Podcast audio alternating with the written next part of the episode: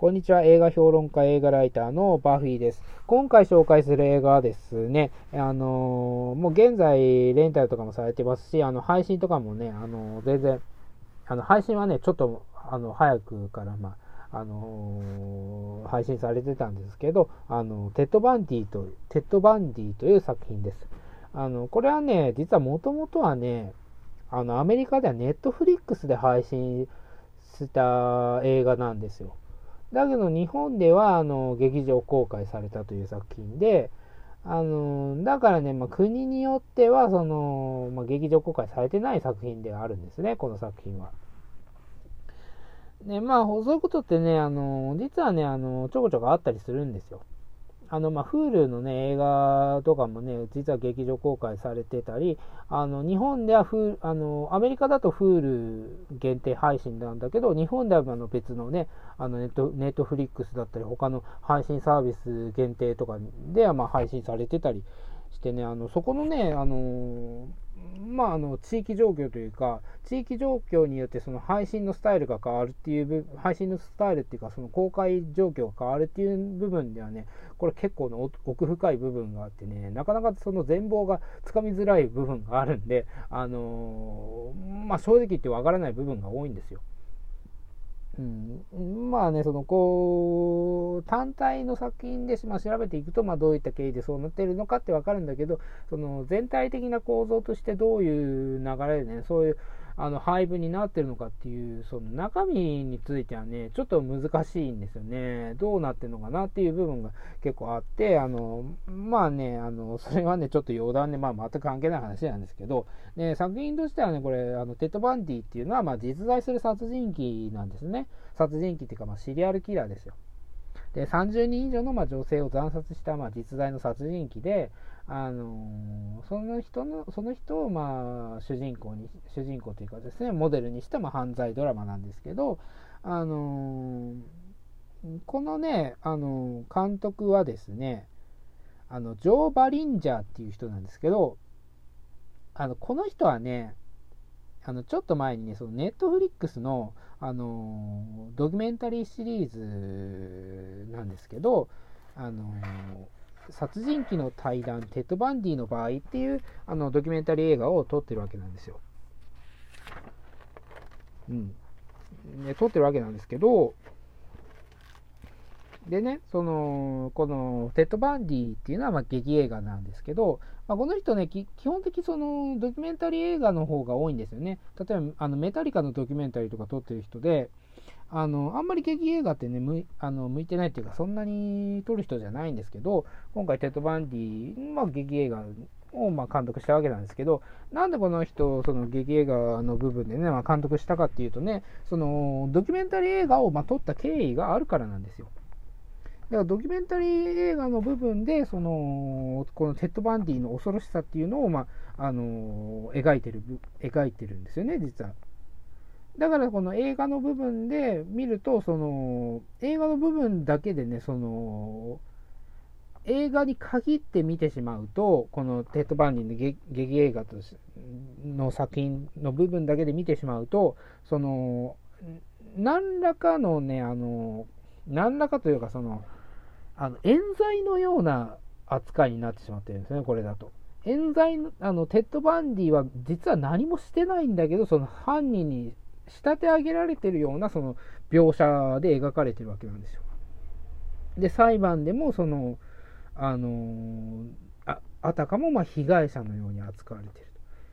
あの被害者のように、ま描い描かれていてあのこの人はだから実は本当に何もやってないんじゃないかっていうあの見方になってしまうんですよねこの見てる側が。でさらに言えばその殺人のシーンとかそういうものがあのほとんど描かれてないわけなんですよ。だからね、その、こっち、見てる側にとっては、この人本当にやってないんだっていうようなあの捉え方になるし、あのー、なんだろう、この、えっ、ー、と、テッド・バンディと、まあ、あの、恋に落ちるそのシングルマザーのリズ、これがですね、あの、まあ、リリー・コリンズが演じてるわけなんですけど、あのその、あの恋愛映画、あの恋愛映画っていうかな、その、なんかハードルが高い、その、恋愛映画のようなと撮り方になってしまってるんですよね。撮り方っていうか、その展開になってしまってて、本当にこの人やってんのかなっていうあの考え方になってしまうんですけど、これっていうのはね、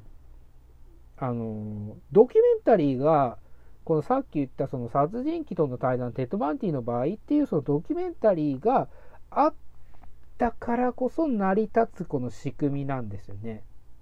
映画の部分ではこんだけその無罪のようにあのすごいあの自分ではやってないように振る舞ってあの見てる側もそう見せてしまうという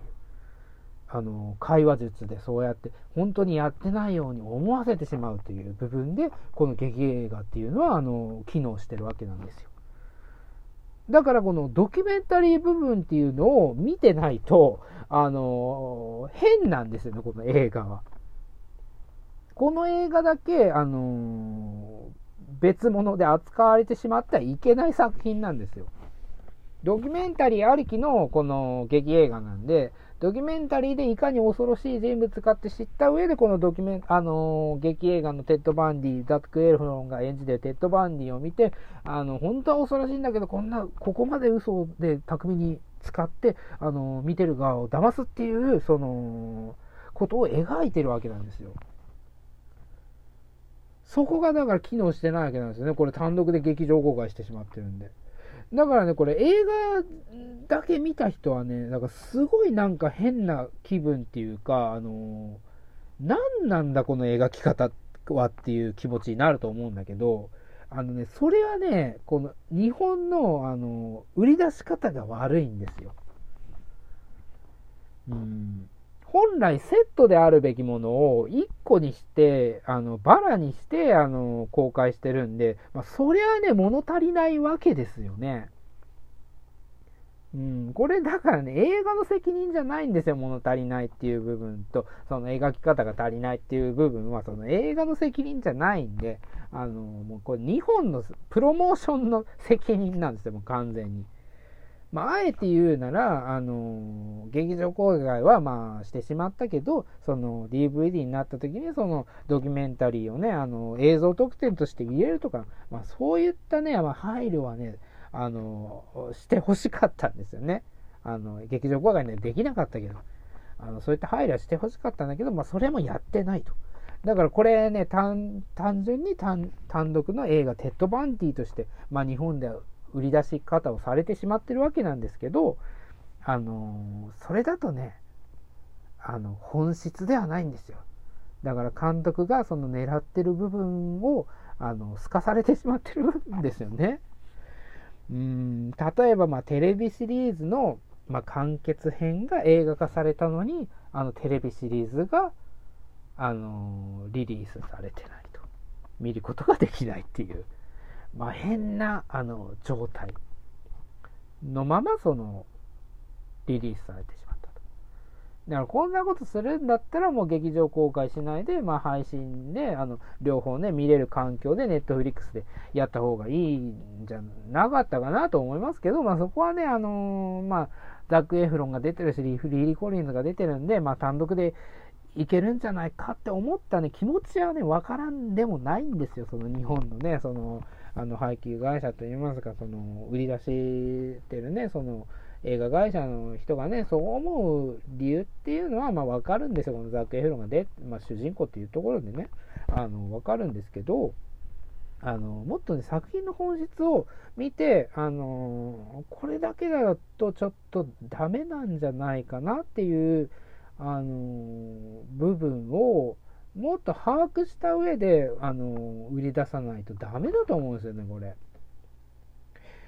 うん、テッド・バンディね、あの